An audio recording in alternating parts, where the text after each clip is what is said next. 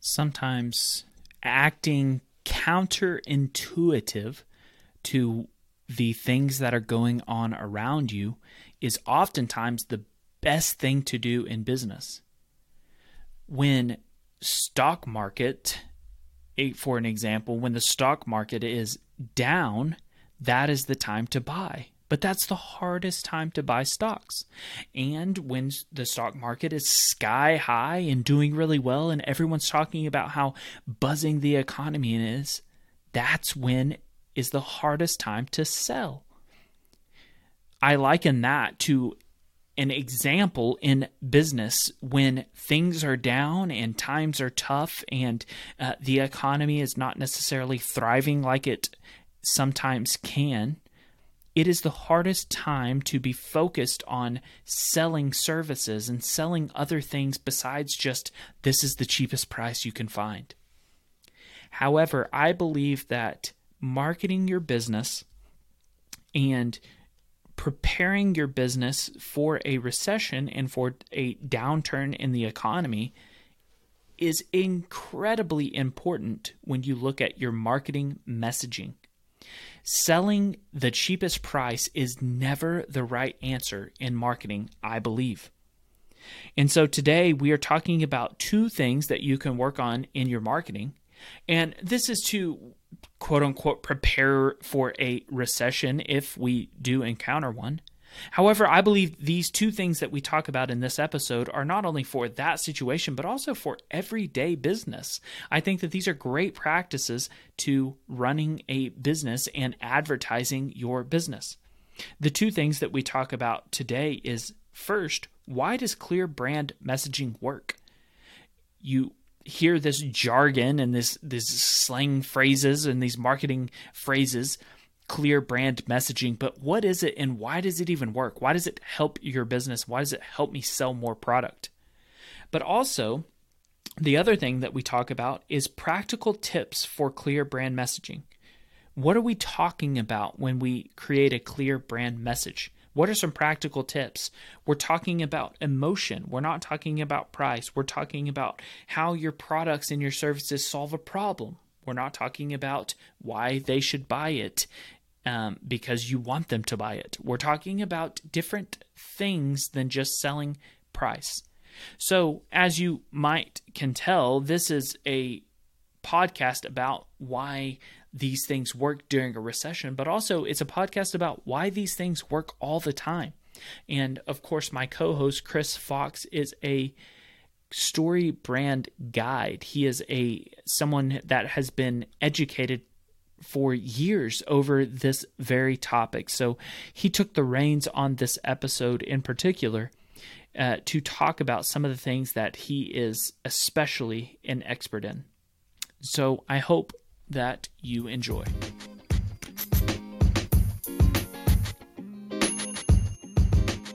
Hello, and welcome to the Better Business Podcast, where we help you improve your family owned retail business.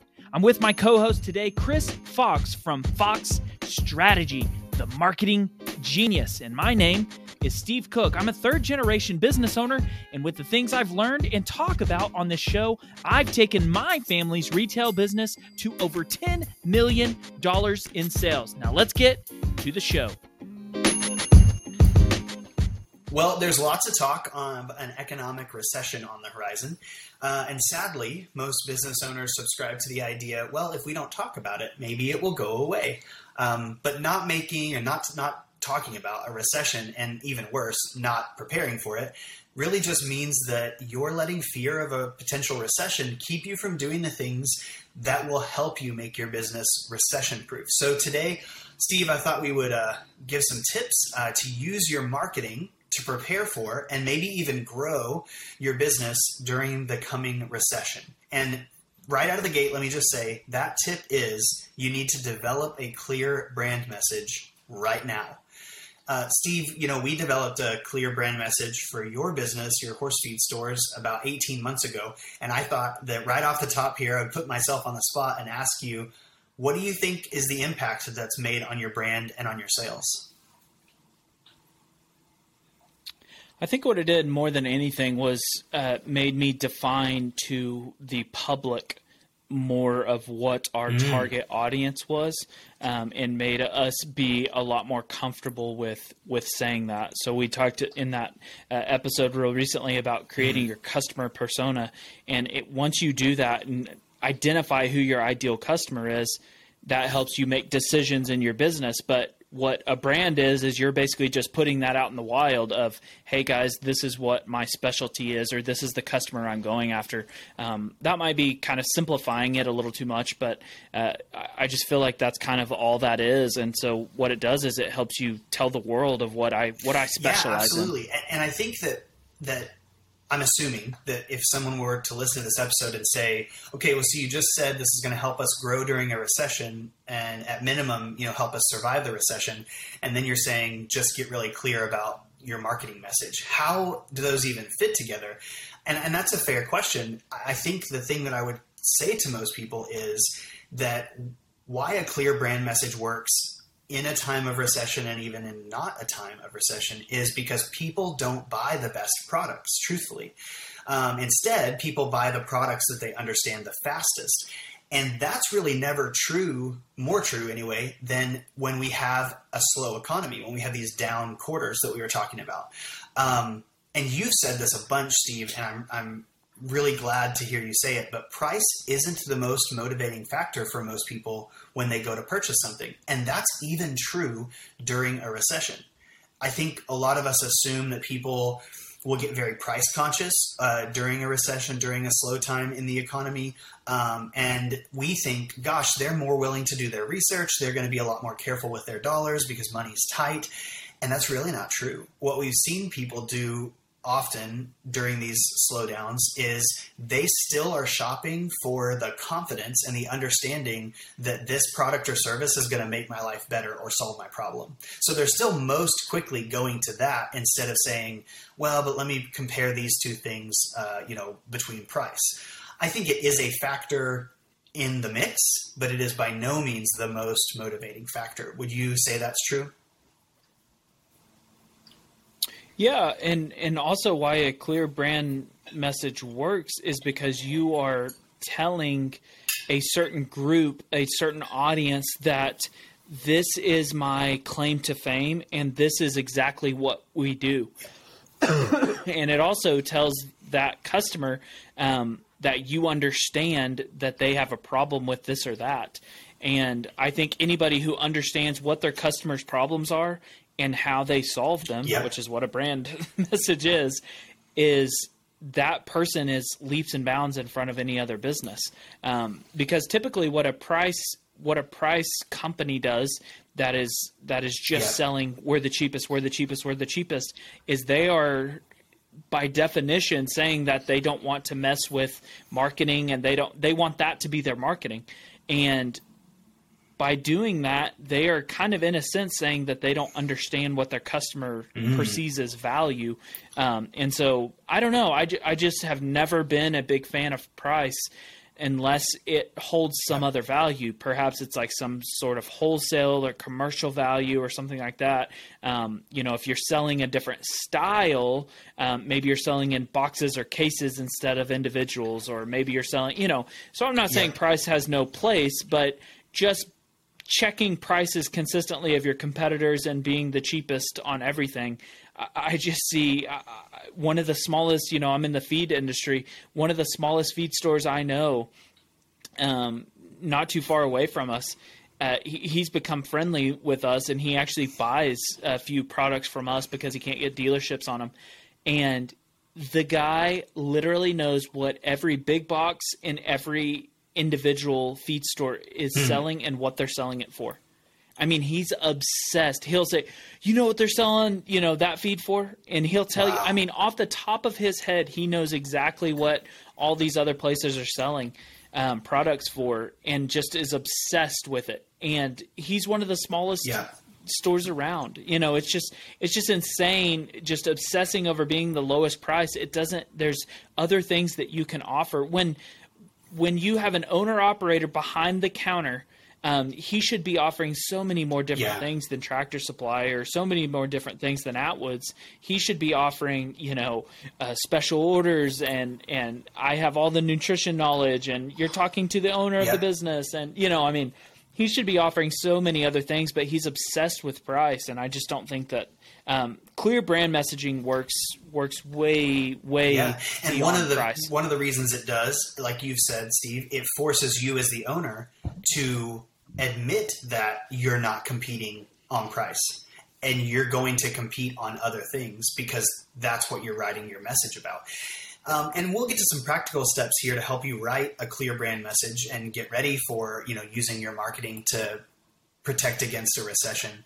Um, but I just want you to understand what Steve just said is there are ways to sell that are not a race to the bottom of price. And those ways that you sell get highlighted when you say them to your people. So if you're going to not sell on price, but let's say you're going to sell on innovation. Uh, innovation is another sales tactic that is not price related. Um, others would be relationship. So if you're going to sell on relationship, it's not price related. Either innovation or relationship, when you come out of the gate telling your customers, this is what we sell, this is how we sell it, this is why it makes your life better, that's a clear brand message where you set the stage. You set the expectations, you set the understanding of people doing business with you if you don't say these things, people come in with their own preconceived notions, their own expectations. They set the stage, and then you have to compete with other brands on their, uh, you know, mental real estate. In their minds, you have to compete with other brands rather than right out of the gate separating yourself. So that's some of why um, a brand, a clear brand message, actually will affect your sales that much, in, in enough to say for us to confidently say it will protect against a recession for you. But here are some practical tips, right, of, of building a clear brand message. So, firstly, uh, one of my favorite is the StoryBrand seven part messaging framework, which you can read about in the book Building a Story Brand by Donald Miller, or you can also go to mystorybrand.com and build your own free brand script. Take a, a swing at it, answer some questions, uh, think about your customer and, and, write some thoughts on it, and you'll uh, have built a brand script, your own clear brand message. So use that free tool. It'll help you clarify your marketing message. Um, but here's the other thing some other practical tips. So you might be tempted to run a sale. You might be tempted to protect against the recession by, again, going to price, lowering them, slashing them because it's a recession. But listen, I- I'm telling you that if you tell your customers the story of how your products and services will make their lives better, they will stick with you at your current prices. There is no need to go and slash those prices. You've just got to tell them the story of why those products and services make their lives better. That's really, really crucial. Again, because when you tell them that, you take the conversation out of the price column and into the innovation, relationship, or unique column, right? Here are ways that we serve you, make your life better that have nothing to do with how much it costs. And when you take that conversation away from price, now we're talking about the features and the benefits and how it makes your life better and how you can't get it anywhere else. And yeah, we're going to have to talk about price eventually because we're going to have to ask you to pay for it, but we're not talking about it first. We're moving that conversation. And then I would say this, Steve, you made a great point already. The whole point of a brand, of a business, is to solve problems for people in exchange for money.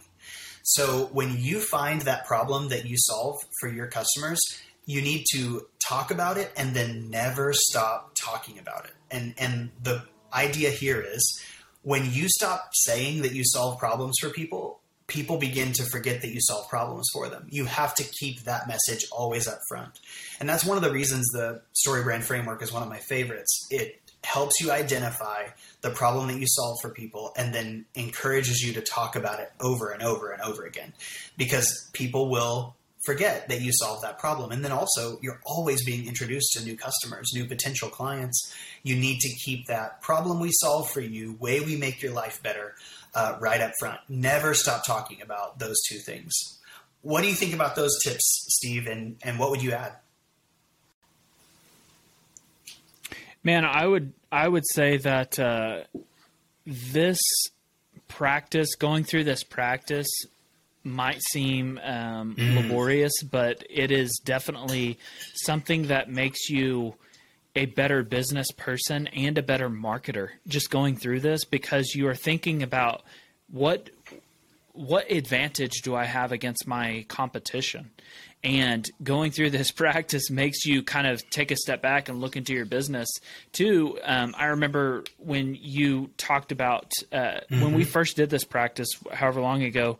Um, I remember you said, "Okay, so why would someone shop at your store?" And I was like, uh, you know, I mean, like, so for now you're thinking, and then you know, so you start answering, and then and then you would say something like, okay, so why would they do that?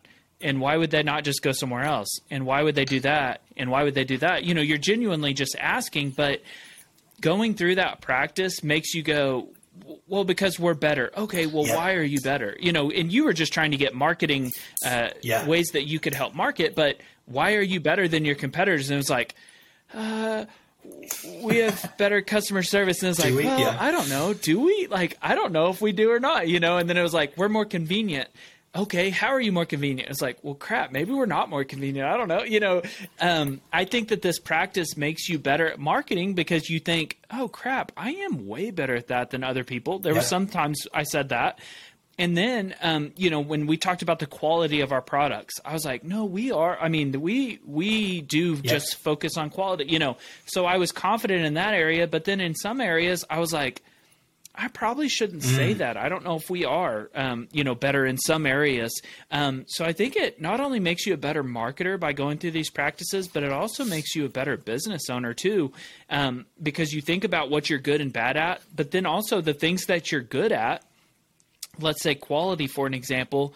You say, "Wait, I think that's why the majority of yeah. people shop with us. Or or I think convenience. Man, maybe I should double down on convenience a little bit more. I remember after we talked, I was like, man, we should probably worry about the quality of our hay um, a little bit more. And you know, so we we started actually thinking about and focusing on our quality of some of our products after that a little bit more uh, than we had in the past. So um, these are practical tips for how you can advertise and message your company, but it's also these are great practices as a business owner to go through. Why are you better than your competitor? Because if you're going to say it out loud to get people in your door, it yeah, makes you really. You're exactly right, and and there's great value as a business owner in really boiling down the message of what problem you solve, the promise that you make to your customers to solve this problem for them and make their lives better. To boil that down, get really clear about it, and then get really re excited about it. You, your employees, your staff, when you get clear, mm-hmm. um, that helps people get excited. And not only internally, but then you're going to see your customers get excited about it too. And as you repeat that, constantly all over the rest of this year and, and, going forward. You repeat that problem you solve and the way that your uh, business makes life better for your customers. A thing happens in your clients' minds and in, in your community's minds. You become known for that. And that's, Steve, what you said at the top of the call or top of the podcast episode. This is what makes, you know, you known for this. And people start to connect those uh, problems you solve and ways you make life better to your brand. They see you as that problem solution, uh, you know, outlet. They see you as the make life better business, and that's really powerful. So find those things and and then start um, to boil them down so you can get them really clear, and then just run with it. Say it everywhere you can, all over your marketing channels. When you're talking to your customers, have your employees say versions of it when they're checking people out, and it's going to make a huge difference in your business. Yeah, I couldn't agree more. Um, one thing that you had you actually had in your notes was talking about um, not only focusing on the practical but also mm. focusing on the emotional. Um, and I would say that the emotional side to marketing and honestly why people buy anything is way more powerful than practical. When you think about every single yeah. watch why would anyone buy a watch that is not or more the cheapest one. watch you could find? Yeah. It's it, yeah. It, yeah, it's emotional. It's either a status or it is a um, you know something that makes me feel better or it looks better or, you know um, i would say that cars are very yeah. much emotional. Why in the world? I i told my my wife always talks about how she's not a brand snob. Oh i'm not a brand snob. I'm not you know blah blah blah. Okay cool so why do we drive the car? Oh, guys, I like the way it yeah. looks. I'm like, do you? Or you know, and why do you buy these clothes? Because I because they they really are the best. Blah blah. Like, Is it not the logo on there? You know, um, so I would say that cars are completely emotional. You like the yeah. way that it makes you feel by driving it, and um, the logo on it or whatever. I mean, yeah, there is some practical sides to that. You need a yeah. six seat car or a four seat car, you know, or whatever it might be, of course. But um, why you buy a different brand of car, or why you, I would say, why you choose what you buy so much of that is emotional and not yep. practical. Um, and people forget that, especially in a time of uh, of uh, when everyone's tightening the belt. They forget that uh, that price isn't the only thing that matters. If if anything, now's and the even, time. To let's take it out of the um, the luxury area. I get a lot of pushback from people when we t- start talking about the emotional aspect of purchases and the aspirational identity that you're selling to your clients and your customers. People who do pushback and they say, "Well, that's fine for vehicles. I get it." car. It's an emotional thing. Um, and, I, and I go, no, I'm not letting you off the hook. Let's bring it all the way down to the type of bread you buy. Bread in the grocery store, you go to that aisle, and what are there 35 different kinds of bread you can buy?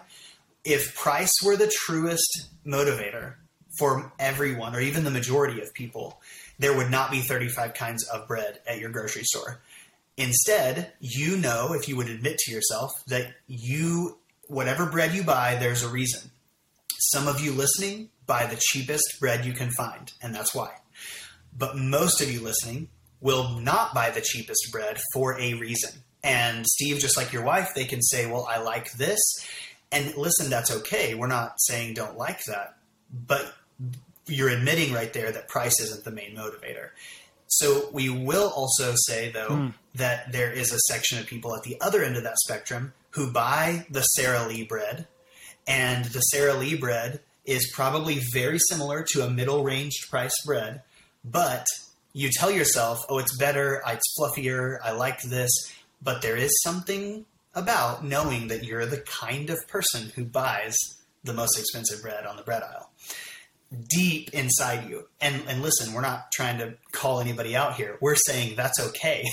But as a yeah, you're, you're a piece of but crap as a business owner, just get real enough with yourself, long enough to know that your customers are also doing something similar. So how can you connect your products and services to that emotional um, and aspirational identity of your clients? Very powerful stuff.